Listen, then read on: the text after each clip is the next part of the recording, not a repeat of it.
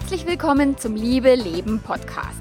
Dem Podcast für all diejenigen, die ihre Liebe leben wollen und sich gerne inspirieren lassen von spannenden Menschen. Ich bin Melanie Mittermeier, Liebescoach und ich freue mich total, dass du mit dabei bist. Heute habe ich einen sehr, sehr, sehr spannenden Menschen im Interview für dich. Und zwar Christian Holzknecht, super erfolgreicher Playboy-Fotograf und einer der liebevollsten Menschen, die ich kenne. Viel Spaß dabei!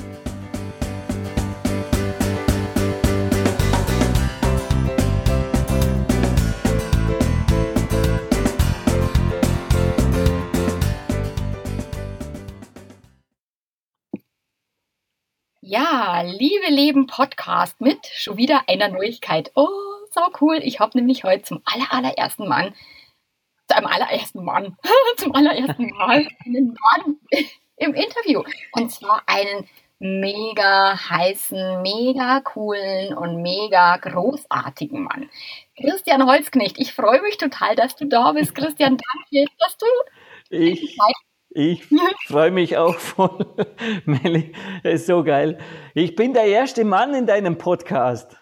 Das wusste ja, ich gar nicht. Der erste Interviewpartner. Wie cool. Dann wird es aber Zeit, hey. Das ist Zeit worden, natürlich. Das ist die Dating Queens sagen immer, sie daten. Also sie daten, wenn die Interviews machen, dann daten die. Ja. Also mir ein Date sozusagen, mir zwei. Ja, sehr cool. Und nur dazu bin ich ein Mann, der fast 90 Prozent beruflich mit Frauen zu tun hat. Also von daher qualifiziert mich das, glaube ich, doppelt. Ja, das stimmt. Ja, kurz, äh, damit die Hörer auch wissen, warum du mit Frauen zu tun hast. Stell dich doch einfach mal kurz vor, was machst du und warum hast du mit so vielen Frauen zu tun? Ja, also die Berufsbezeichnung am, am einfachsten zu verstehen ist, ich bin Fotograf und habe eigentlich immer schon ein bisschen im, im Thema äh, Sex, Leidenschaft, äh, äh, so emotional äh, gearbeitet. Ganz viel früher natürlich noch in, in den allerersten Zügen war es die äh, Fetischfotografie. Dadurch habe ich relativ viel so äh, Fotokalender gemacht für die Industrie, das ist so der klassische Werkstattkalender. Und der durfte natürlich auch äh, immer ein bisschen erotisch sein. Und äh, im Verlauf einfach so dieser Karriere äh, bin ich irgendwann äh, zum deutschen Playboy gekommen. Und das war insofern auch immer witzig und lässig, weil ich habe ja fast 20 Jahre in Los Angeles gelebt und der amerikanische Playboy, der in Amerika gar nicht so gut angesehen ist, weil er irgendwie ein bisschen in der Schiene von billig ist, äh, da hat der deutsche Playboy den höchsten Respekt hervorgerufen. So also war er also auch in Amerika so richtig ein Hotshot, weil die gesagt haben, Mann, der arbeitet fürs deutsche Playboy. Man muss sich das vorstellen. Ach cool, also warst du in Amerika gar nicht wegen dem Playboy, sondern Stimmt. Mega was ja. Also warum, warum bist du oder wie bist du erstens zum Playboy gekommen? Wie, wie geht es, dass ein Fotograf ja. irgendwie halt da erstens diese Kalender, ich meine, die sagen ja, ah, da, da holen die ja nur die, die allerbesten Top-Fotografen, oder? Für so, für so Werkstattkalender? Ja, also bei mir war es äh, eigentlich ein totaler Zufall. Der erste Kalender, an den erinnere ich mich noch gut, und das war oben mit äh, Vollakt-Frauen. Äh, wo eine Farbenfirma mir einen äh, beträchtlichen Betrag von Geld auf den Tisch klatscht hat und gesagt hat, mach egal was, dir stehen alle Türen offen. Und diese Formulierung und Wortwahl habe ich bis dorthin noch nicht kennt. Mhm. Und dann haben wir uns die Idee überlegt, dass wir immer zwei Frauen im Bild haben und äh, quasi Farben von einer mhm. zur anderen transportieren, ne? im Sinne von, die schüttet einen Kübel voll Farbe auf den Körper der anderen und dieser eine Splash haben wir fotografiert. Und das war wirklich arschgeil. Man muss sich auch vorstellen, dazu mal noch ohne Retusche. Das hat es noch nicht gegeben. Da war Mittelformat auf Dia und da hast du nicht gewusst, ob du einen Shot hast. Ach, das kann man sich eigentlich heute gar nicht mehr vorstellen. Und im Zuge dessen habe ich den erkannt, bei mir selber, Glaubenssatz, ne, Kalender, geile Scheiße, weil Freiheit und viel Geld und nackte Frauen. Perfekt. Und dann habe ich das äh, irgendwann immer mehr auch in die Gespräche, in so Beratungsgespräche beim Kunden mit eingebaut und habe gesagt, hey, wieso macht es eigentlich nicht ihr einen Kalender? Kalender ist doch eigentlich ein geiles Thema, ne? ganzjähriger Logodisplay und wird an die Wand gehängt, der Prospekt wandert in Mullkübel. So waren das einfach so diese Plus-Argumente. Und dann oh. habe ich tatsächlich eigentlich auch über einen Kalender den Weg zum Playboy gefunden. Und zwar habe ich einen Kalender gemacht mit der damalig noch unbekannten Katharina Kuhlmann. Die mhm. war äh, in, also zu dem Zeitpunkt war sie Miss Tuning, sozusagen ein Aushängeschild der Tuning World Bodensee, also einer Messe. Und mhm. äh, die hat dann auch eine TV-Show moderiert auf äh, dazu mal äh, DSF, de, den Sender, wo es jetzt nicht mehr gibt, ne, so ein Sportkanal. Und äh, da, dann ist der Playboy zu ihr gekommen, wie sie das üblicherweise machen, dass sie sagen, wer ist gerade Starlet, wer ist gerade hot, wen könnten wir covern bei uns. Und dann hat dieser Chefredakteur dazu mal die Fotos von der Kathi angeschaut. Und bei meinen Fotos, das waren unter anderem auch mehrere von anderen Fotografen, bei meinen gesehen, der hat die am besten äh, dargestellt, den wollen wir. Und damals war eigentlich nur so mal gedacht, auf ein Gespräch komm er vorbei. Und das war dann echt eine absurde Nummer. Ich erinnere mich echt gut an das Gespräch. Er im Anzug mit Krawatte und Hemd und ich im ACDC T-Shirt, kurzärmlich. Und jetzt kommt's, er hat mich immer gesiezt und ich habe dazu mal so diese Trotzphase gehabt, dass ich jeden duze, egal wer. Und das muss man sich einmal vorstellen. Anstatt die Arschbacken zusammengekneift, habe ich permanent zu dem gesagt, das mache ich, das mache ich nicht, so ist mein Stil, aber sowas würde ich nie machen. Also ich habe wirklich, ich habe mir ehrlich nichts ausgemalt. Ich habe einfach null Erwartungen gehabt und ich bin auch nicht davon ausgegangen, dass das viel mehr werden wird wie nur ein Gespräch. Ne? Und mhm. auch noch nach dem Gespräch. Also ich habe dazu mal zu Hause angerufen und gesagt, das wird nie was. Das war so schräg und das war so äh, komisch, da wird nichts werden. Ne? Und dann war aber tatsächlich eine Woche später, habe ich den Anruf gekriegt und da hat der Chefredakteur höchstpersönlich gesagt, genau solche Leute wie dich wollen wir. Und bitte mach du die Geschichte. Und, und das war's dann. Also es war der erste Shoot für Playboy und danach, das ist jetzt ungefähr zehn Jahre her, habe ich einfach immer wieder mal was gemacht für sie. Oh, sau cool. Also, ja, wie, wie es so läuft, gell? Und, und du warst du selber und geil. Also die ja. Story macht total. Ja, stimmt. Das ist ein gutes Beispiel für sowas. Ich habe es auch schon anders versucht, immer dort, wo ich halt einfach mehr Respekt gehabt habe, was man auch gleichsetzen könnte oft mit Angst oder eben Selbstzweifel, man ist noch nicht gut genug und so, habe ich bei weitem nicht so viel Erfolg gehabt, wie bei den Stellen, wo ich dann aber gesagt habe, es ist vollkommen egal, wenn ihr meinen Wert nicht erkennen könnt, heißt es nicht, dass er nicht da ist. Und, und, und quasi so, mein, das wird wahrscheinlich sowieso nichts, also mache ich einfach mal so wie mein. Ja, genau. Ja. Ja, sehr cool. Und wenn ich nochmal zurückgehen darf zu dem Thema Fetischfotografie, was kann ich mir darunter vorstellen? Also ich war mal auf so einer Fetischparty und da gibt es ja schon Dinge, die sieht man und da denkt man sich, ja, kann man sehen, muss man. ja, da sieht man ganz viel. Also bei mir war das ganz witzig.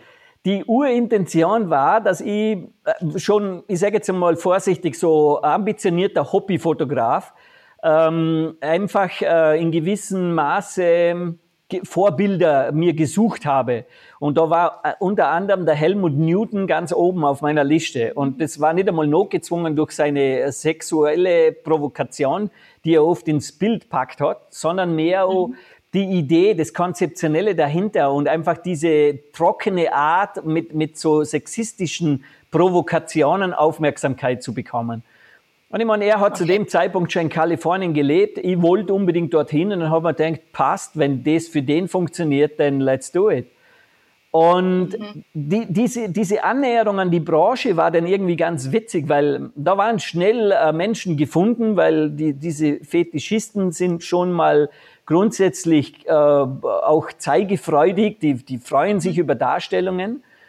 Und ich habe da ganz viele Fehler gemacht. Fehler in dem Sinn, dass äh, die, äh, wo ich eine Ausstellung gemacht habe, erinnere mich, hat eine Domina mich komplett von der Seite angemault, so quasi, du bist ja absolut das Letzte, weil eine Domina würde nie ihre Muschi herzeigen und auf deinem Foto ist eine Domina, die die Muschi herzeigt.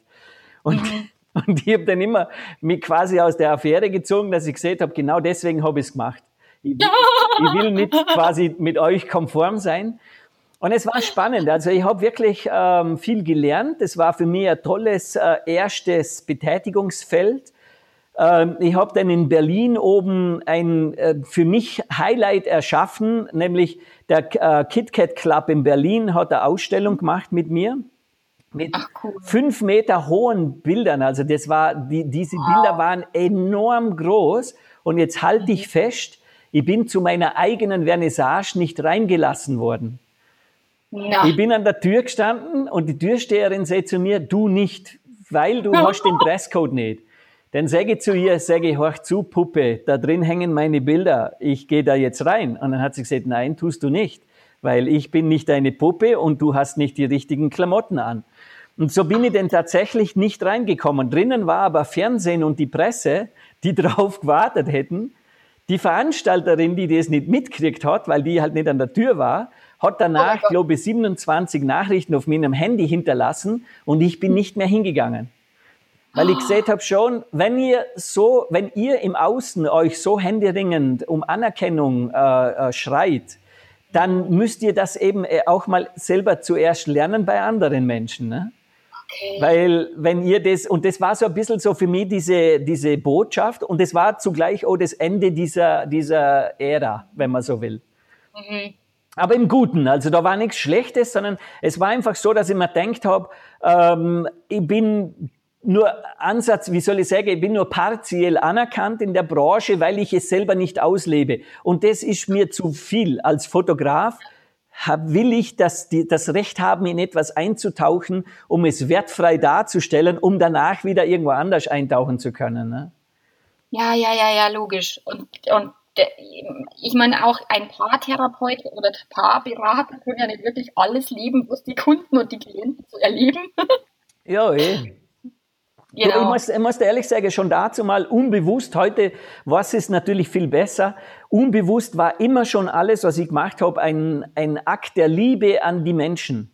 Ja. Und das spüre ich jetzt wesentlich mehr und wesentlich deutlicher und ich habe drum auch, es war mir denn zu oberflächlich, weil Fetisch oder wenn man im Duden nachschlägt, heißt die Verherrlichung von Dingen. Mhm. Also dieses Latex oder dieses äh, äh, Peitsche oder dieser äh, Gummidildo äh, und so weiter, das ist eigentlich der Fetisch und das wäre nicht nach meinem persönlichen Geschmack. Ich muss mhm. allerdings dazu sagen, ähm, ich habe vieles davon ausprobiert.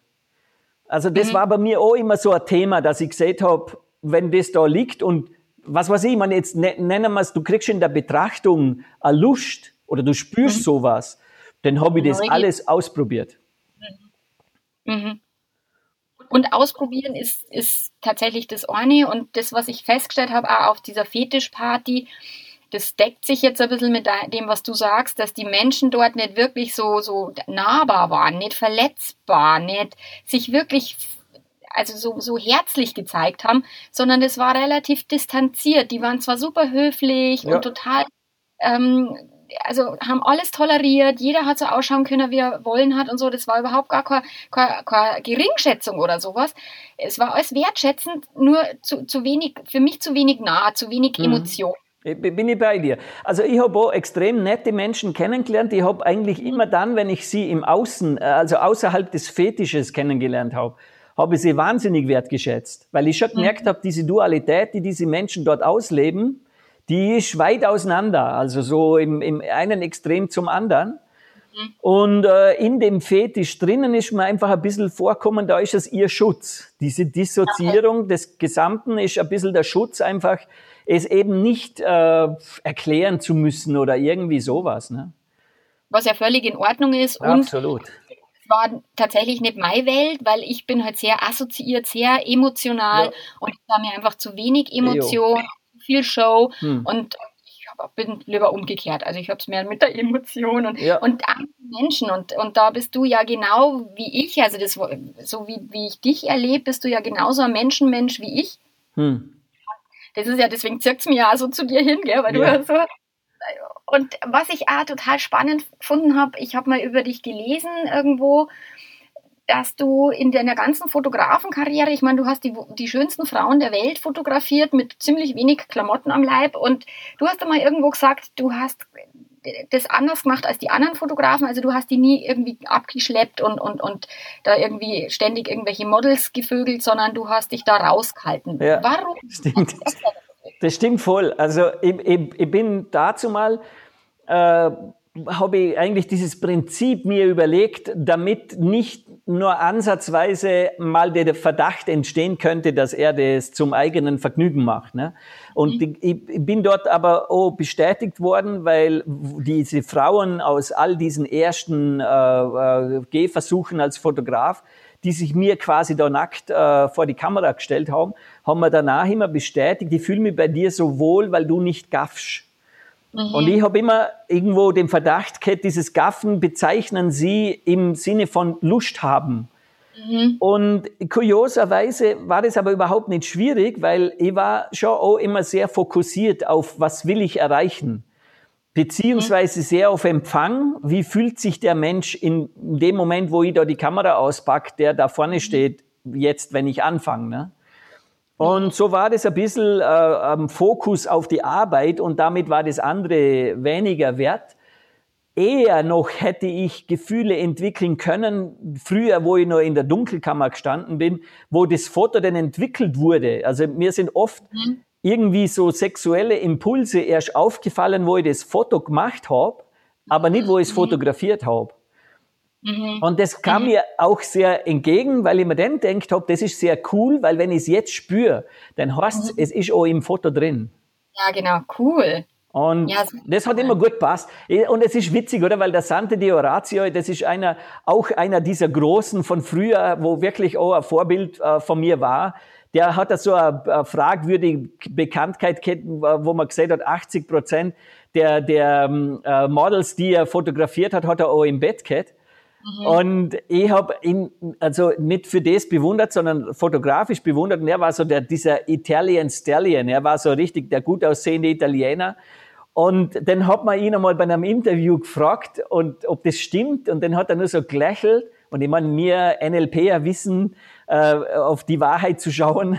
Und da hat er dann so latent zugegeben, dass auch wenn es nicht so war, wäre es zumindest ein, ein gutes Image.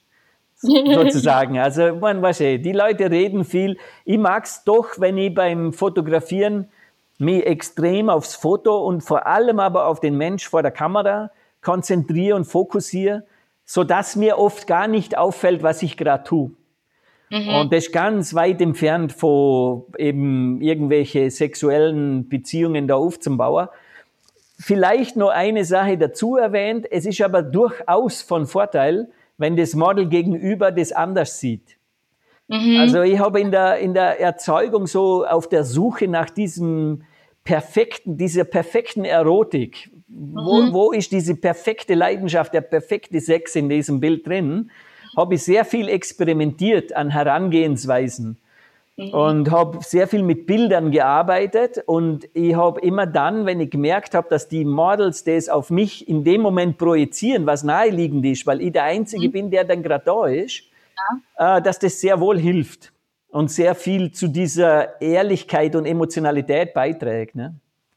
Also das heißt, du hast geflirtet ohne Hintergedanken, beziehungsweise geflirtet, um ja. diesem Bild, diesen perfekten emotionalen Schliff zu geben. Quasi. Ja, oder sie einfach, ich, ich habe sie einfach äh, auch mich mit in dieses Bild nehmen lassen, wenn es denn okay. hilft, bei denen, die das wollten. Ja. Ne?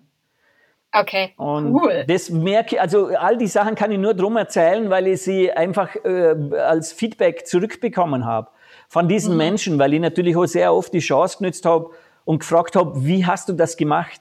Wie war mhm. dieses Bild möglich? Was waren die Bilder? Und mhm. einfach auch zum Schauen, wie gut sind meine Strategien, ne? im Sinne von, wie bringe ich dich dorthin, dass du in diese Bilder kommst. Hammer, ich, ich finde das so spannend, weil natürlich, ich, ich fotografiere nicht, ich habe keine Ahnung von Fotografie und was da dahinter steckt und wie dann ein Foto so ist, dass es so ja. ist, wie es Wahnsinn, abgefallen. Ja. Wobei und das, was wir machen, Melli, das, was du machst und was ich mache, ist sehr, sehr ähnlich und es hat in meinem Fall halt ein Foto zum Resultat, aber es mhm. hat im Grund genommen sehr wenig mit Fotografie zu tun. Das ist mhm. mir auch erst jetzt bewusst, so über die letzten Jahre bewusst geworden. Es, es, es ist einfach der Mensch Und wenn wir mal wissen, wie wir das machen, dann können wir alles erzeugen. Ja, genau. Ja. Mhm. Und es ist sichtbar gewordene Liebe letztlich.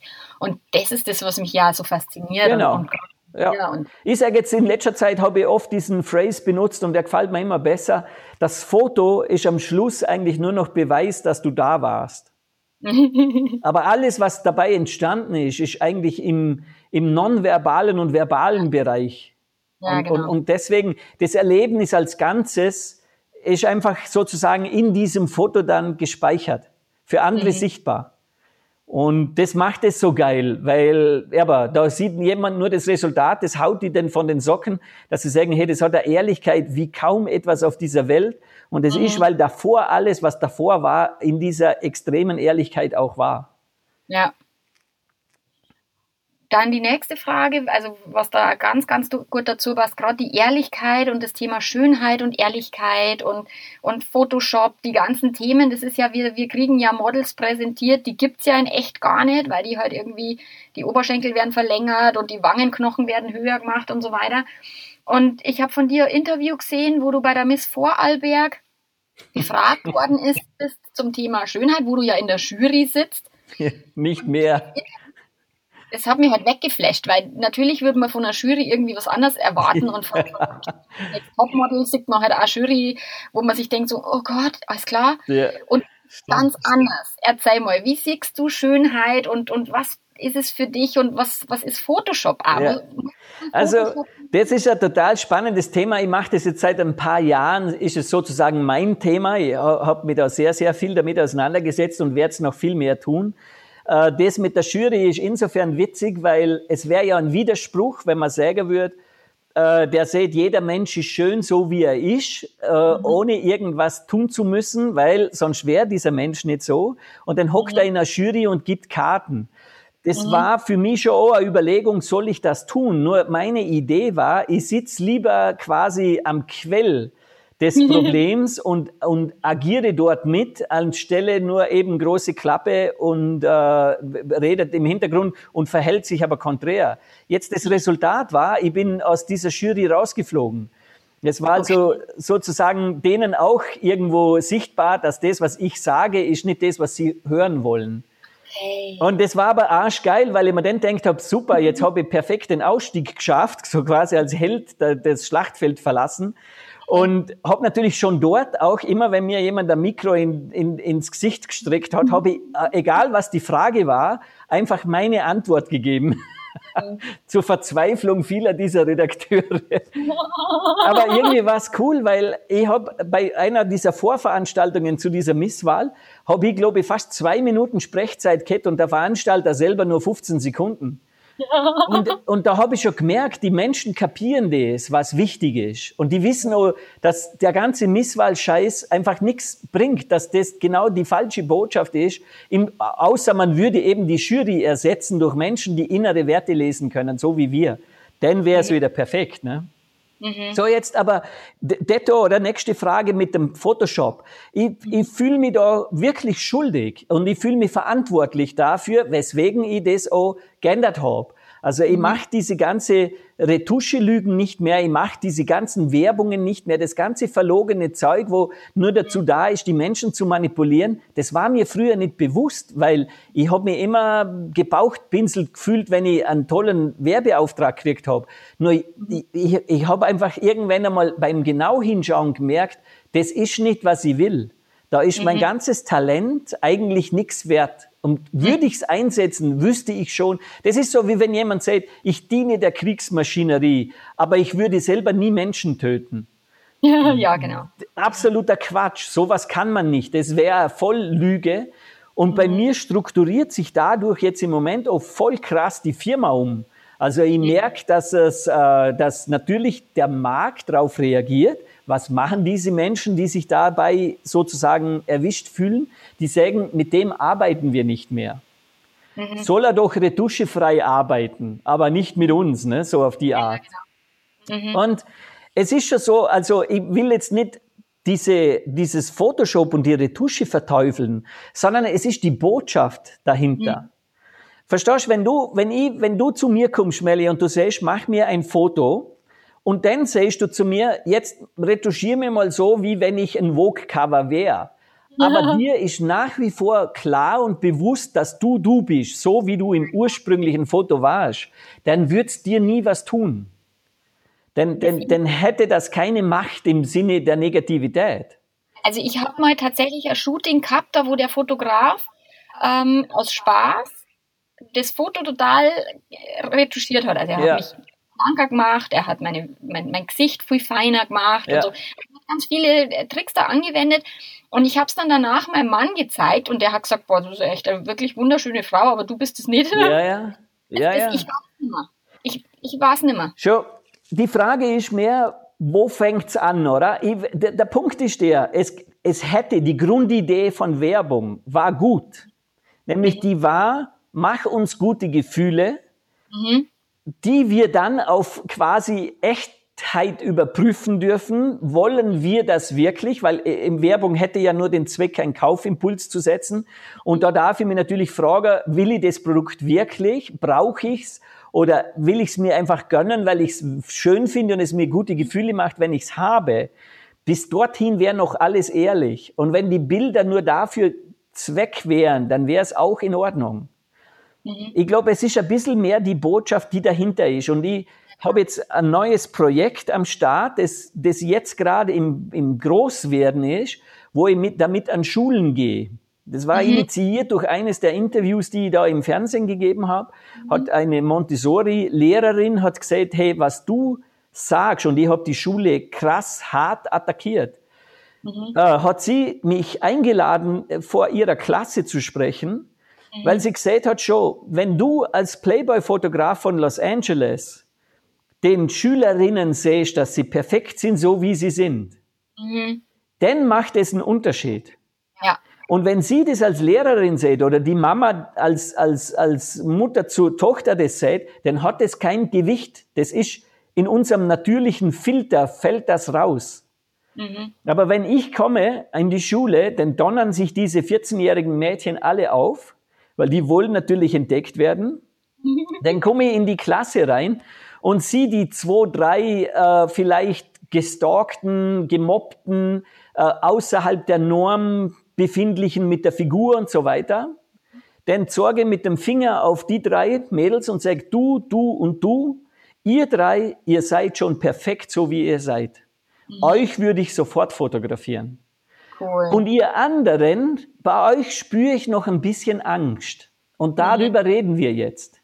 Mhm. Und das ist so krass, das ist so ein krasser Opener, weil das ist äh, natürlich für diese vermeintlich Schönen äh, ein Schlag in die Fresse, weil die haben das genaue Gegenteil erwartet. Oh, wo ich die drei angezählt habe, haben die gemeint, jetzt fahrt ihr in dieselbe Mobbing-Schiene rein.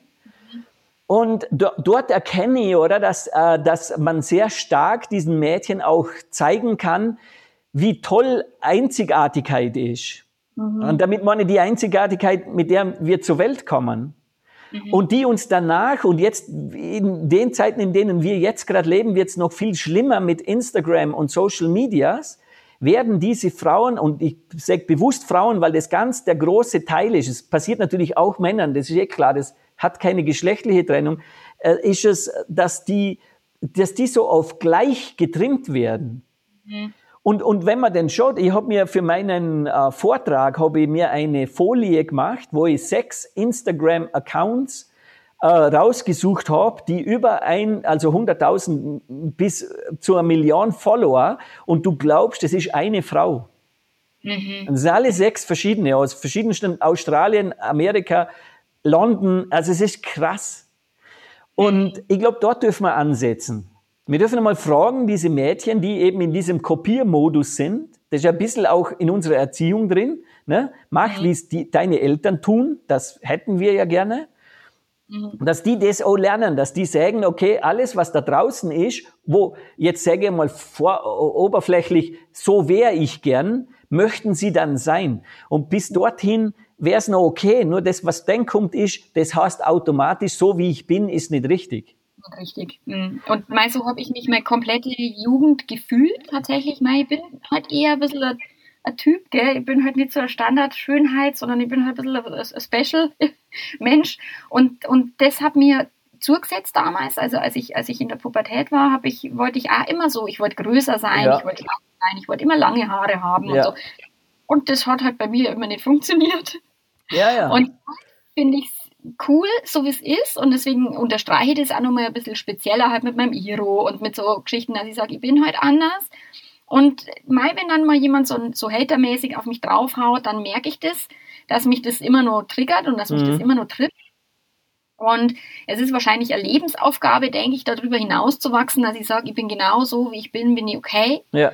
Mit meiner Stimme, mit meinem Aussehen, mit dem, was ich tue, mit meiner Arbeit. Ich lege da mein, mein Herzblut nahe und wenn es jemand nicht gefällt, dann liegt es nicht an mir, genau. sondern es liegt an ihm. Und es ist auch okay, weil für jeden bin ich ja nicht geeignet und, und nicht jeder Mann findet mich attraktiv, das ist, ist mir völlig klar. Hm. Und trotzdem fühle ich mich aber mittlerweile, also mit über 40, halt viel, viel, viel entspannter und viel. Ja, ja. Weißt du, wir tun uns im Alter wieder leichter, oder? Die Zeit, wo du angesprochen hast in der Pubertät, dort ist der Knackpunkt. Also dort mhm. fängt das an. Da kommen die Zweifel und wenn die Zweifel dann quasi vom Außen her derart verstärkt werden, ist natürlich für so einen jungen Menschen noch mit wenig Widerstandskraft, sage ich jetzt mal, äh, mhm. fast unmöglich, sich aus der Sache als Sieger herauszuholen. Ne? Ja, genau. Aber dort dürfen wir einsetzen, Melli, weil das ist der Punkt, oder? Die, ich glaube, dass es, wie so alles im Leben, wenn du diese ganzen äh, Existenzen um dich herum oder ich jetzt um mich herum anschaue, denn sie ja nur Strategien. Ich mhm. sehe einfach, jeder hat eine Strategie. Die mhm. meisten kopieren eben die Strategien, die ihnen vorgelebt wurden. Leider ja. auch von Menschen, die weit entfernt von glücklich sein waren. Und dann kopieren sie das und wundern sich, dass sie genau die gleiche Scheiße in ihr Leben ziehen.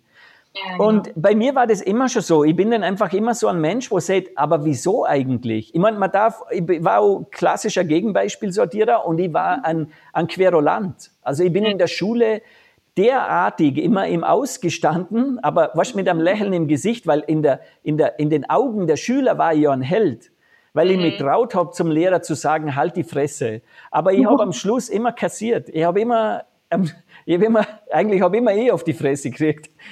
Ja, logisch. Und, aber das hat mir geholfen. Was das ja. hat mir, als Kind hat man gesagt, aus dir wird nie was. Mhm. Weil ich war nicht konform. Aber ja. alles, was ich heute bin, bin ich geworden, weil ich nicht konform war. Genau. Und deswegen, oder da merkst du schon in dieser Prägephase, und deswegen will ich mit meinem Vortrag in die Schulzimmer. Mhm. Ich will dorthin und ich will eine Selbstanzeige machen. Ich will sagen, ich bin erfolgreicher Fotograf, ich, ich, ich arbeite fürs deutsche Playboy, ich habe in Los Angeles Karriere gemacht und jetzt bin ich hier, um euch zu sagen, das ist alles nur Lüge.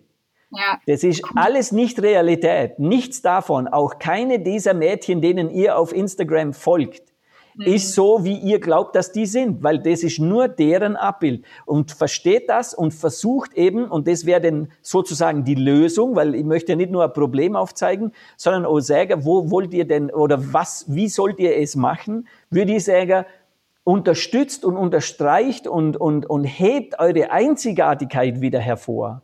Mhm, jeder ja. Mensch, wie geil wäre es, dass jeder ein Streben nach Einzigartigkeit hat, anstelle ein Streben nach Anpassung und Einordnung. Ne? Ja, und gerade weil meine Kinder sind jetzt 13 und 10, meine Tochter ist 10. Und für die wünsche ich mir das natürlich, dass die da ein bisschen anders durch die Pubertät geht als ich. Das ja. Gange, dass sie einfach sagt, ich bin genau cool, wie ich bin genau. und, und man passt oder nicht. Und auch für meinen Sohn ist auch, wo ich sage, sei einfach du und genau das ist die Botschaft, die meine Kinder ja auch mitvermitteln, wo ich ja. das nicht als Mama recht habe, sondern ich bin zwar schon so, dass ich immer sage, mal campe die mal oder tu die mal frisch duschen oder so. Ja. Dass sie wirklich ihr eigenes Ding machen und dass ich sage, es ist, ich bin nicht der Weisheit letzter Schluss und ihr müsst euch einen eigenen Weg finden. Ich glaube, ja. es ist äh, äh, die, die größte Kraft liegt im Vorleben und mhm. damit meine ich auch ein bisschen dieses Glücklichsein. Oder ja, ich meine, genau. wir Menschen, wir verbringen so viel bescheuerte Zeit im, in der Vergangenheit und in der Zukunft mit irgendwelchen mhm. Denk, Denk, Denk, Denk, Denk. Und dieses Hier und Jetzt, das wir eigentlich so frei Haus vor der Nase hätten, äh, fällt uns oft tagelang gar nicht auf. Ja. Ich habe ja jetzt bei, weiß nicht, ob bei Facebook hast du es, glaube ich, mitverfolgt, dieses zehn Tage, zehn Menschen für zehn ja. Minuten. Und es war ja vom Ursprung her die Idee nur so, dass ich gesagt habe, ich möchte mir als Fotograf wieder ein bisschen mehr hinter der Kamera sehen und ich möchte mal zehn Tage hintereinander jeden Tag ein Shooting machen, was in heutigen Computerzeiten gar nicht mehr so einfach ist. Mhm. Und dann ist aber irgendwo einmal sind diese zehn Minuten so zum Mittelpunkt geworden, weil die Menschen, die da dabei waren, die haben mir wirklich, die haben mir Briefe geschrieben danach und sich bedankt, dass ich ihnen zehn Minuten geschenkt habe. Mhm. Und jemand den denkt, hey, denkt doch mal nach, das waren immer eure zehn Minuten. Die, die, mhm. die haben dir jeden, jeden Tag, jede Stunde sechsmal und, und, und ihr, ihr nützt sie nur nicht, ihr lebt sie nicht bewusst, ne? Mhm. Und ich gebe denen einen Stuhl und sage, setz dich dorthin, damit sie quasi diesen Zwang auferlegt bekommen, sich zehn Minuten lang dieser Sache einfach mal hinzugeben. Und automatisch sehen sie es sofort entspannt als ein Geschenk an. Ja. Und die Geilheit ist, es hätte man jeden Tag, mehrfach. Ne? Ich meine, ist eh klar, nicht der ganze Tag, weil da dürfen wir ja dazwischen noch was tun für ja. die Gesellschaft. Aber, aber nimm da nur einmal am Tag diese zehn Minuten jeden Tag bewusst und du bist ein komplett anderer Mensch. Ne? Ist, ist das so eine Art Geheimnis von dir? Also ich, ich merke, also ich, ich treffe ja wirklich ganz, ganz viele Menschen. Und du bist wirklich ein Mensch, einer der ganz, ganz wenigen, also einer der positivsten Menschen, die ich überhaupt kenne. Also von der Ausstrahlung, vom Gefühl her, aber wenn ich dich fühle, hm. dass du bei manchen voll positiv und das Gefühl dahinter ist gar nicht so, sondern du bist, du, du, du, du bist es. Du bist quasi ja. Ein Mensch, der so viel Liebe aus jeder Pore ausstrahlt. Das finde ich ein Hammer. Ja, danke.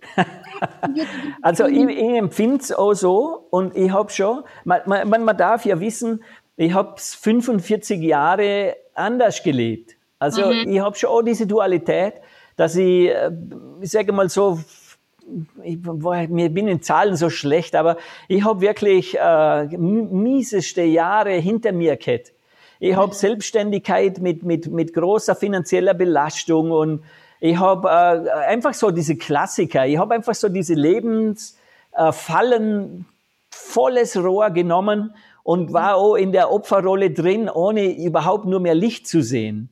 Mhm. Und da kommt mir wieder das zugute, oder das hat mir dazu mal sehr geholfen, was ich vorher schon angesprochen habe zu meiner Schulzeit.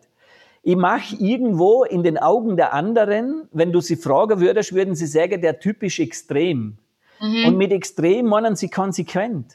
Mhm. Und ich sehe das als durchaus als sehr, sehr positive Eigenschaft an, weil wenn ich mich zu was entscheide oder wenn ich was erkenne, dann mache ich radikal. Mhm. Dann wird es nie mehr so gemacht. Dann mache ich, oder wenn ich was Neues, Positives äh, dargeboten bekomme vom Leben oder von irgendeinem Podcast oder von irgendeinem Menschen, von irgendeinem Gespräch, dann integriere ich das sofort zu 100 Prozent. Mhm. Bis dass der Punkt kommt, wo ich sage, äh, gut, äh, weitermachen oder schlecht, wieder weg damit. Also mhm. ich, ich, bin wirklich total geil auf Veränderung und ich fühle mich da extrem wohl.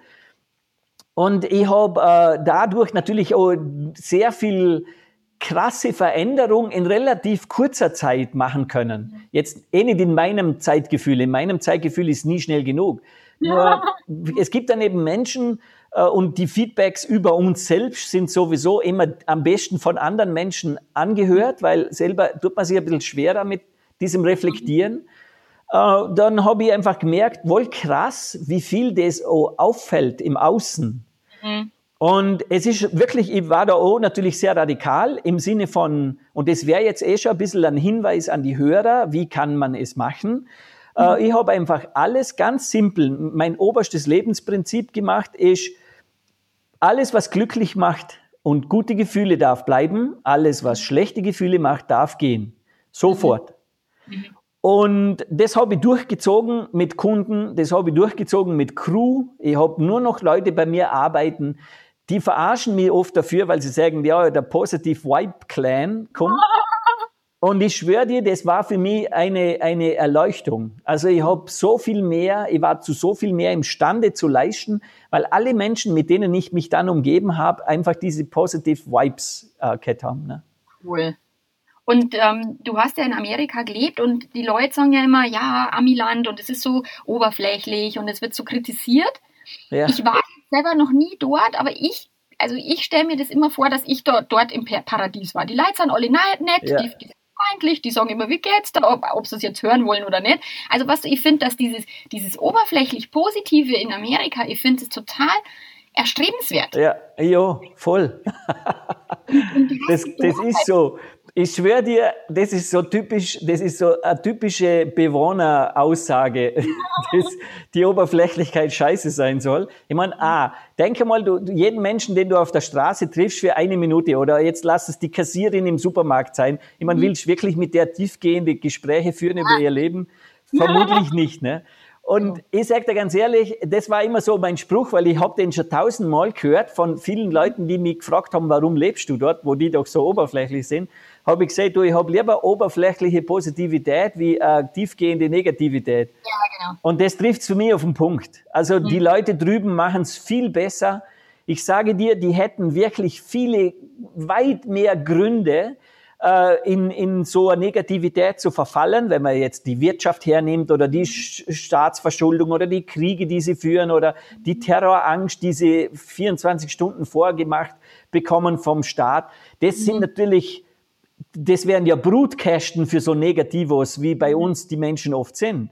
Mhm. Und äh, trotzdem haben die diese geile, das ist so dieses, äh, ein bisschen dieses Surfer-Dudes-Talking. Mhm. Äh, Hey, da mhm. ist jeder wünscht dir einen guten Tag. Jeder äh, freut sich, wenn du mit denen redest. Jeder erzählt dir gleich, was er alles macht. Und die netzwerken auch so super.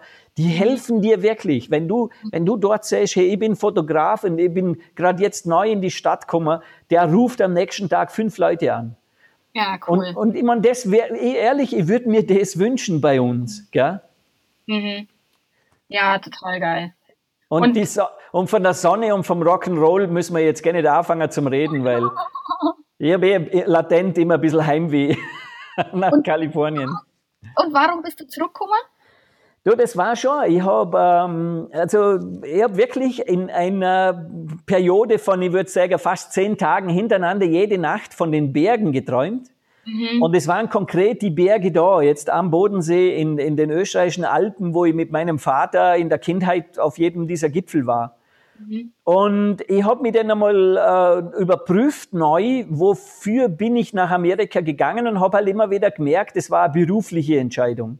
Mhm. Und das, dieser Glaubenssatz hat mir dann nicht mehr gefallen. Dass ich gesagt habe, geh dorthin, wo der Beruf am besten ist und dann strickt dir quasi das Leben drumherum den habe ich einfach wieder umdreht und habe gesagt, nein, ich gehe dorthin, wo das Leben am besten ist und, und die Lebensqualität und stricke mir den Beruf drumherum. Also trotzdem, dass ja bei uns die Leute halt negativ sind und viel jammern und so. Ja, die, die mit den anderen, also ich habe solche Menschen in meinem Umfeld nicht. Ja, nimmer. Nimmer früher, das stimmt. Und, ja, also, ich meine, es ist ja so, schau, ich, ich, ich würde jetzt in zwei, ich bin jetzt seit zwei Jahren mit dem Fotostudio da am Bodensee äh, online, wenn man so will. Und ich habe schon ernüchternde Momente vollbracht. Also mhm. ich habe dann schon manchmal mir erwischt dabei, dass ich wieder gesehen habe, ähm, wie, wie lange würde man das denn durchhalten wollen, diese Leute in ein State zu bringen, dass sie für die wieder in dein Muster passen, oder? Mhm. Und da habe ich eine gewisse, wie soll ich sagen, das ist ja natürlich alles eine Challenge, aber ich habe äh, durchaus reagiert. Also ich habe zum Beispiel in dem Lokalmarkt, wo ich bin, keinen einzigen Kunden. Mhm. Und das ist sehr verwunderlich, weil die wären ja am leichtesten bei mir. Das heißt, die hätten mit am wenigsten Aufwand äh, mich als, als ihr perfekter Fotograf, der ihnen weit mehr Erfolg liefern kann mit den Bildern. Mhm. Die, ich habe aber Kunden aus Basel, ich habe Kunden aus Berlin, ich habe sehr viel in München und Zürich und, und das ist doch absurd eigentlich. Nur das ist es halt, meine Güte, und ich nehme es, wie es ist und äh, reagiere halt drauf. Wobei die eine Sache, wo ich konkret wirklich vermisse, und das habe ich auch ein bisschen ähm, das so vernachlässigt bei dieser Entscheidung mit zurückziehen, ist, dass äh, der People-Fotograf in Los Angeles der König ist. Okay. Also mhm. diese Wertschätzung, die man dort erfährt, wenn man quasi in diesen äh, Typus Magical kommt, Mhm. Was heißt, die Menschen, die fotografiere, von sich selber dann behaupten, so ein tolles, ehrliches Bild von mir selbst habe ich noch nie gesehen. Mhm. Und das sind Menschen, die sind hundert- und tausendfach schon fotografiert worden. das macht mich natürlich in Los Angeles zu etwas, wo ich sagen würde, das ist ein Alleinstellungsmerkmal und ganz weit oben. Mhm. Und wenn ich denn so im, jetzt hier in meinem regionalen Umfeld merke, da gibt's überhaupt keine Wertschätzung an meine. Anwesenheit oder an mein Können und meine Fähigkeit, das ist mir schon ein bisschen zu weit auseinander, als dass ich es ignorieren würde. Ja. Aber das habe ich jetzt in meinen, wie soll ich sagen, es gibt ja so ein bisschen diesen längerfristigen Plan wieder mit einbezogen. Also es gibt die Möglichkeit für mich jetzt auch wieder, dass ich zurück nach LA gang. Okay. Mhm. Und ähm, wenn du jetzt, also ich meine, ich bin da so ein super positiv Mensch und ich kenne aber ich, die Extreme, die du beschreibst, die kenne ich von mir. Ich bin extrem emotional und zwar in alle beide Richtungen, also sowohl positiv als auch negativ. Kennst du das auch? Hast du diese Selbstzweifel? Hast du dieses, dieses Gefühl von, oh, es ist so scheiße? Und, und was machst du, wenn du sowas hast? Oder hast du das gar nicht? Also ich habe es immer weniger jetzt und annähernd nicht mehr. Ich, ich, mir, äh, ich kann mir aber noch sehr gut daran erinnern, weil es noch nicht so lange her ist, dass ich Strategien für mich selber gefunden habe, das eben zu vermeiden. Mhm. Und äh, klar ist schon so dieses Auf und Ab und, und mal der Tag äh, hat vielleicht nicht so frohe Botschaften wie der gestrige gehabt hat. Das sind natürlich auch äh, äh so äh, Tests, wo man darf drüber nachdenken, wie reagiert man. Mhm. Und mir helfen da zwei äh, Sichtweisen sehr äh, super unmittelbar und direkt drüber. Das eine ist, dass ich den Spruch, ich weiß nicht mehr genau, wer den verbreitet hat, ich finde ihn total geil und ich äh, mache mir den immer wieder zunutze, ist, dass die Menschen nur aus zwei Emotionen heraus agieren. Mhm. Das eine ist Liebe und das andere ist Angst. Mhm. Und bis dorthin, das hat jetzt wahrscheinlich der eine oder andere schon mal gehört, alles wunderbar. Nur was ich gemerkt habe, was es bei mir tut, ist, es nimmt immer dieses Persönliche raus. Mhm. Das heißt, wenn mir jemand kommt, ich habe jetzt zum Beispiel einen Kunde gehabt, da war ich in Köln zu Besuch, da ist so ein Riesenauftrag gegangen, also so 50, 60.000 Euro Auftrag, hat der mhm. mir mündlich zugesichert. Ich bin mhm. zurück nach Hause, habe die Organisation angeleiert und dann hat er drei Wochen später ein Einzeiler geschrieben, dass der Job eingestellt ist. Oh, und das okay. nach acht Jahren der Zusammenarbeit. Also keine Form von Danke oder Wertschätzung oder so weiter. Jetzt, ich bringe das Beispiel, weil das ziemlich cool ist, wenn man denn was, jetzt überlegt einmal, oder das hätte ich sehr persönlich nehmen können. Mhm. Und auch sagen, was für ein Arschloch und überhaupt und äh, undankbar und wie gibt's denn das? Und Geld verloren und so weiter. Aber das Einzige, was ich dort sehen konnte, wirklich unmittelbar danach, wo das E-Mail innerkommen ist, ist, wovor hat der Typ Angst? Und das mhm. ist sehr cool, weil das löst bei uns eher Mitleid aus. Mhm. Und Mitleid wiederum heißt, dem darf man helfen. Und die Geschichte, muss ich dir vorstellen, hat jetzt eine Fortsetzung gekriegt. Ich habe den anstatt zurückzuschreiben, fuck you, habe ich zurückgeschrieben, mhm. du, wenn du Angst hast vor irgendetwas, dann möchte ich dir helfen in mhm. dem, was ich schon weiß. Ich habe sehr viel Erfahrung in dem Produkt. Ich kann da vielleicht neue Richtungen zeigen, Konzepte, die vielleicht zu deiner momentanen Problemstellung besser passen bla bla bla, nichts zurückgehört. Mhm. Und jetzt vor einer Woche habe ich eine Anfrage gekriegt für denselben Job wieder. Und okay. ich finde das arschgeil, weil das ist ein perfektes Beispiel, mhm. wie man eben auch was bewirken kann, wenn man sich über diese Sachen hinwegsetzen kann. Weil mhm. mir tun immer, wenn mir sagen, da kommt Hass und Zorn, oder das nehme ich jetzt persönlich, denn mhm. erfinden wir das ja. Mhm. Wir, wir sagen in dem Moment, das hat der, der Arsch, der, nur, der hat halt vielleicht keine vernünftige Wortwahl gehabt. Dem war es vielleicht extrem peinlich und es ist ihm halt nichts besser siegfallen wie dieser Einzeiler. Und, und, und. Also du merkst, es ist ein bisschen eine Mischung aus Reframing mhm. und der Gewissheit, alles positiv in deinem Leben, das andere verursachen, ist aus Liebe und mhm. alles negativ in deinem Leben ist aus Angst. Mhm. Und das hilft mir extrem.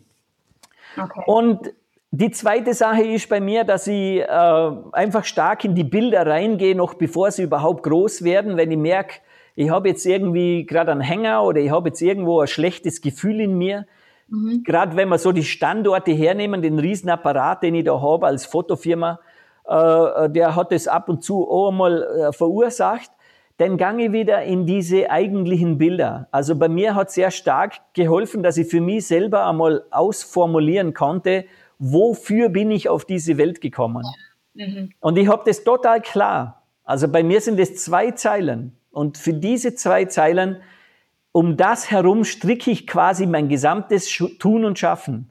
Mhm. Und wenn man sich auf die Sache mal nur wieder für fünf Minuten besinnt, dann merkt man, wie das andere auf Erbsengröße schrumpft. Ja. Und das war's. Dann war ich, bin ich schon wieder drüber. Dann habe ich schon wieder, man den Scheiße meistens drauf, mach die Firma zu und gehe raus in die Berge. Ja, also rausgehen, Natur, das habe ich auch festgestellt, das hilft mir auch sehr. Wenn, wenn ich am, am Abkacken bin oder wenn es mir nicht gut geht, dann, dann ausgehe, Zeit ja. mit mir allein. Also ich bin so ein Menschenmensch, aber dann brauche ich tatsächlich, um aufzutanken, echt Zeit allein. Ja ich ganz, ganz selten, durch das, dass ich ja Mann und Kinder und, und Familie, ich bin, also klar, wenn ich arbeite, ich bin schon oft allein, weil die ja in der Schule sind und so und in der Arbeit, aber da bin ich ja immer mit anderen Menschen zugange, ob jetzt gedanklich oder tatsächlich im Gespräch oder auch nur über Social Media und so. Und manchmal brauche ich einfach Zeit, wo ich nur wirklich ganz allein bin. Hm. Und dann schon richtig langweilig wird. Das, und das habe ich selten. Und da hm. merke ich, da tanke ich dann auch wieder auf und da komme ich dann wieder raus aus meinem Hamsterrad, wo ich gedanklich dann oft drinstecke, so oh Gott, ja. was und so.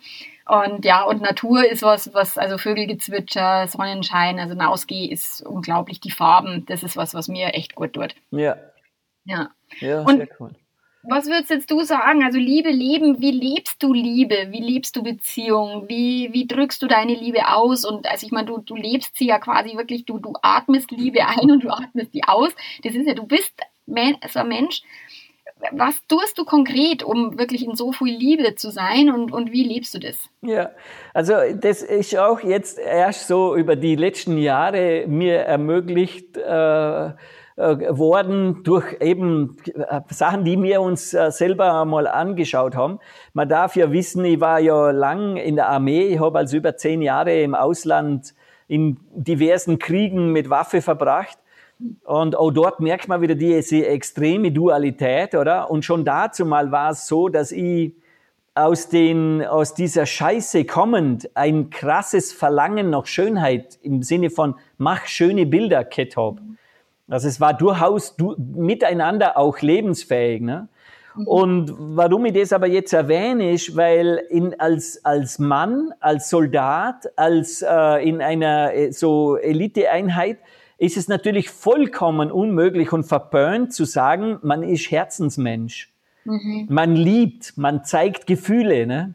Mhm. Und ich kann mich noch gut erinnern, wo ich so vor zwei Jahren oder vor eineinhalb Jahren angefangen habe, auch öffentlich in, der, in, in meinem Blog und in, meinem, äh, in meiner Facebook-Gruppe äh, zu schreiben über diese Liebe von sich selbst, ne, diese Liebe zu sich selbst habe ich natürlich extrem Angst gehabt vor irgendwelchen auf die Fresse hauenden ehemaligen Kameraden von mir. Mhm. Und da war im Prinzip Zero. Da war Null. Das war absolut nicht existent, sondern das Gegenteil war der Fall. Diese Menschen waren viel mehr so, dass sie gesagt haben, ich bewundere dich für deinen Mut, dass du das in der Öffentlichkeit siehst. Mhm. Und du sprichst mir aus dem Herz, weil ich würde mir das für mich schon lange wünschen. Mhm. Und irgendwie ist doch logisch, wir sind alle, wir sind Liebe. Wenn mhm. wir auf die Welt kommen und noch in diesem perfekten Idealzustand sind mit null Prozent Verstand, gibt's nur ein Ding, das wir schon von Anfang an brauchen, und das ist Liebe. Mhm. Und Liebe im Sinne von auch Berührung und, und Anerkennung. Ne? Und ich weiß es jetzt zum Beispiel, ich meine, ich bin, äh, ich habe ähm, ein tolles Elternhaus gehabt, aber mein Vater, der hat mich genau einmal in seinem gesamten Leben in den Arm genommen. und, und das war aber für ihn, also es war ja auch für mich normal, weil ich es ja nie anders kennt. Mhm. Aber für mich war Berührung ähm, nichts, wo großartig in meinem Leben war. Mhm. Und ich kann mich auch erinnern, ich habe noch zu Zeiten, wo ich schon Fotograf war, dieses Küsschen, Küsschen, das habe ich gehasst. Ja. Habe ich überhaupt nicht mögen. Weil das war mir zu viel Berührung. Ne? Mir war es zu oberflächlich. Also ich bin, als ich den, nach München gegangen bin, beruflich, da machen die das ja auch. Ja. Und aus einem Elternhaus, wo, wo ganz viel Umarmung und ganz viel wirklich intensive Berührung stattfindet. Ja, sehr cool. Und München und die alle mit Bussi, Bussi und ich denke mir so, hä, also entweder ich, ich mag dich nicht busseln, weil ich die nicht mag, Ja. und dann Namen und dann bussel ich dich auch nicht. Und Ja. wenn ich dich mag, dann druck ich dich und zwar gescheit. Ja, voll gut. So Bussi-Bussi-Kacke. Und das war für mich erstmal hart, weil dieses Bussi-Bussi, oh Gott, Ja. Und jetzt kann ich das natürlich, weil das ein, gesellschaftliches, das, das ist halt so und das, das kann ich aushalten, aber jemanden, den ich nicht mag, das ist für mich völlig in Ordnung. Ich Ja. kann Nein, ich denke schon, das, das hat ein bisschen was mit dieser Selbstliebe zu tun, oder? Ich glaube, wenn man sich selber liebt, und ich glaube, das ist schon jetzt die Antwort auf deine Frage von vorher, oder wie ich das mache mit der Liebe. Ich liebe mich selber, ich liebe mich wirklich selber, ich, ich kann mich perfekt anschauen, ich kann mich perfekt vor dem Spiegel lieben, ich kann mich selber einfach perfekt und toll finden, so wie ich bin.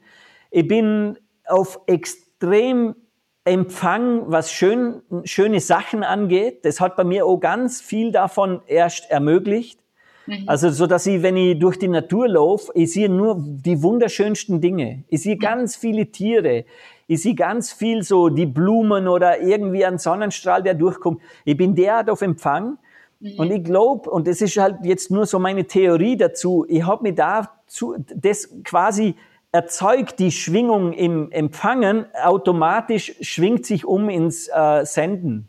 Ja, genau. Und ich habe einmal bei äh, einem Model, die ich da gehabt habe, die eine sehr ähm, eine spirituelle Frau ist, eine sehr hübsche und spirituelle Frau, die habe ich bucht für ein, ein Fotoshooting. Und wir haben halt dauernd irgendwo, äh, sind wir uns in den Armen gelegen und, und haben äh, irgendwie, also das, wenn jemand von außen das betrachtet, hätte er gesagt, das ist ein Paar. Und ich habe dann zu ihr gesagt, so eigentlich nur so eben aus dieser anderen, aus dem anderen Prinzip heraus mit Model ist nix und so, habe ich zu ihr gesagt, du, ich hoffe, das ist ja nicht zu viel oder so. Und dann sagt sie, na, weil schon, ich weiß ja, wie das ist, wenn zwei herzoffene Menschen aufeinandertreffen. Und das war sehr geil, weil das ist tatsächlich ein Magnetismus. Also, wenn ich, ich würde da so gerne noch einen Schritt weitergehen. Die Menschen wollen in deiner Nähe sein. Die Ja. wollen ganz nah bei dir stehen. Die wollen, dass du sprichst und sie dir zuhören können. Und no lieber hätten sie die Fulltime um sich, weil sie einfach merken, schlicht und ergreifend, es macht ihnen gute Gefühle. Und ich glaube, das, ersch- das, sowas schwingt sich nach oben ins Unendliche. Also ich weiß nicht, wo das bei mir noch nach oben hin alles hingeht, weil ich habe immer so das Gefühl, ich bin erst am Anfang mit allem.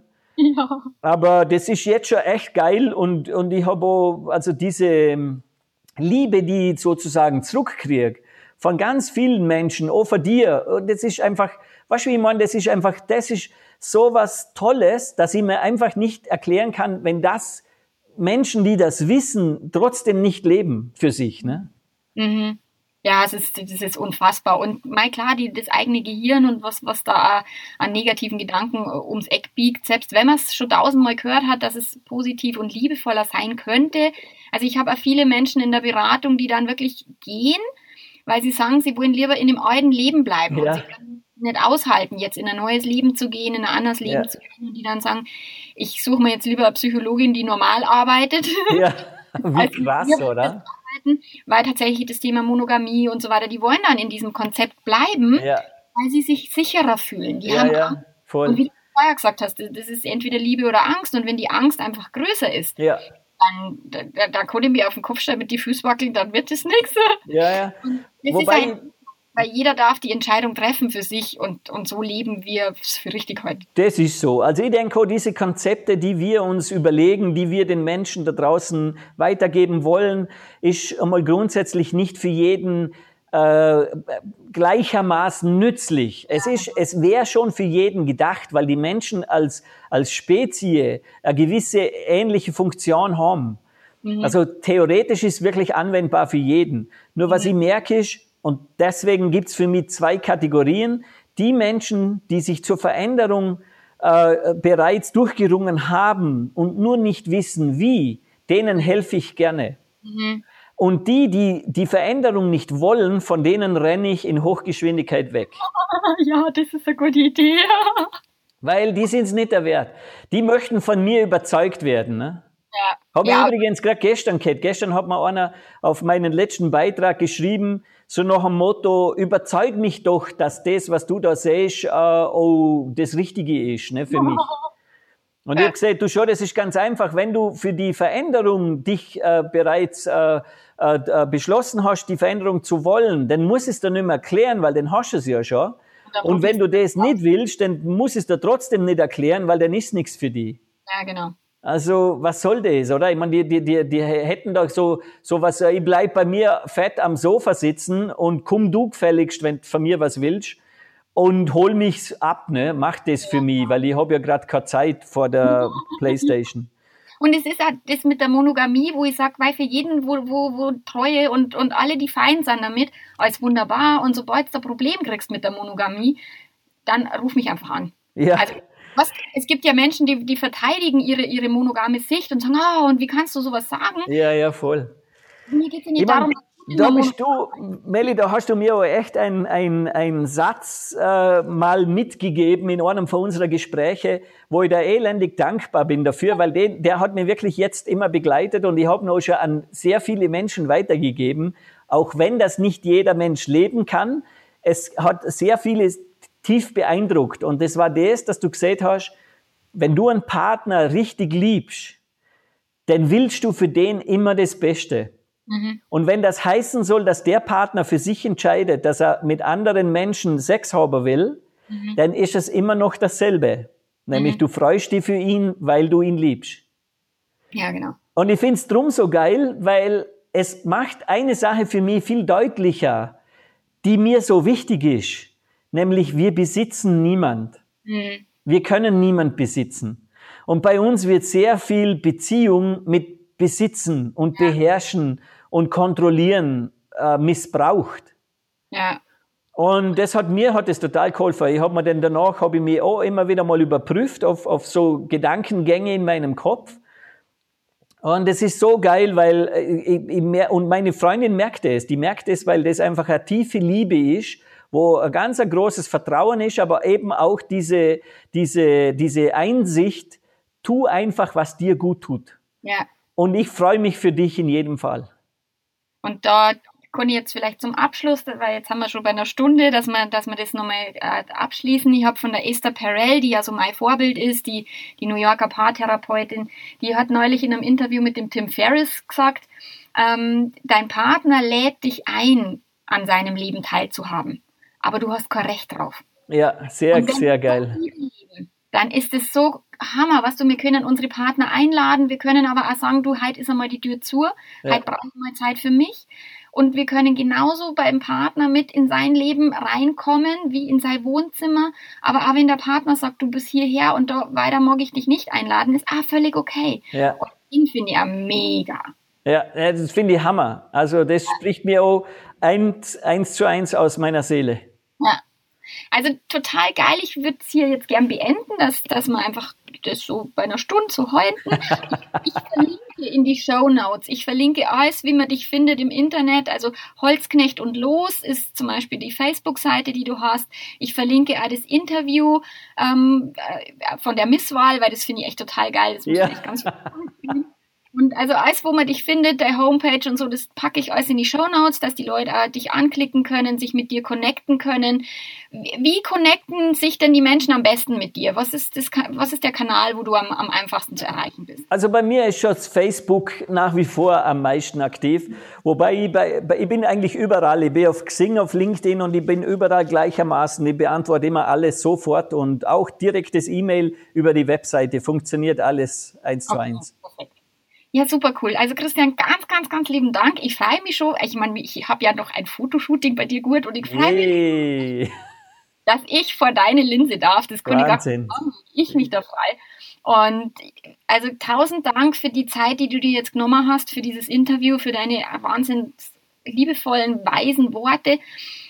Ja, also möge die Welt nur ganz, ganz viel von dir erfahren und viel von dir hören. Danke Voll. dir. Ich sag vielen Dank, Melli. Das war echt super. Ich habe mich schon so drauf gefreut und es war richtig toll. Danke. Sehr cool. Also bis wann auch immer. Ciao, ja, ciao. Bis bald.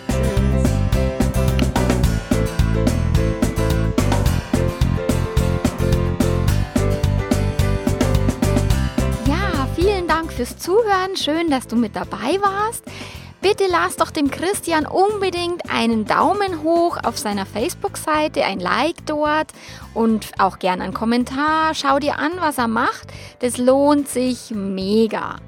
Und wenn du dir denkst, ah ja, das Interview, das könnte für jemand anders auch spannend sein, dann empfehle doch diese Podcast-Folge weiter und teile sie mit deinen Freunden.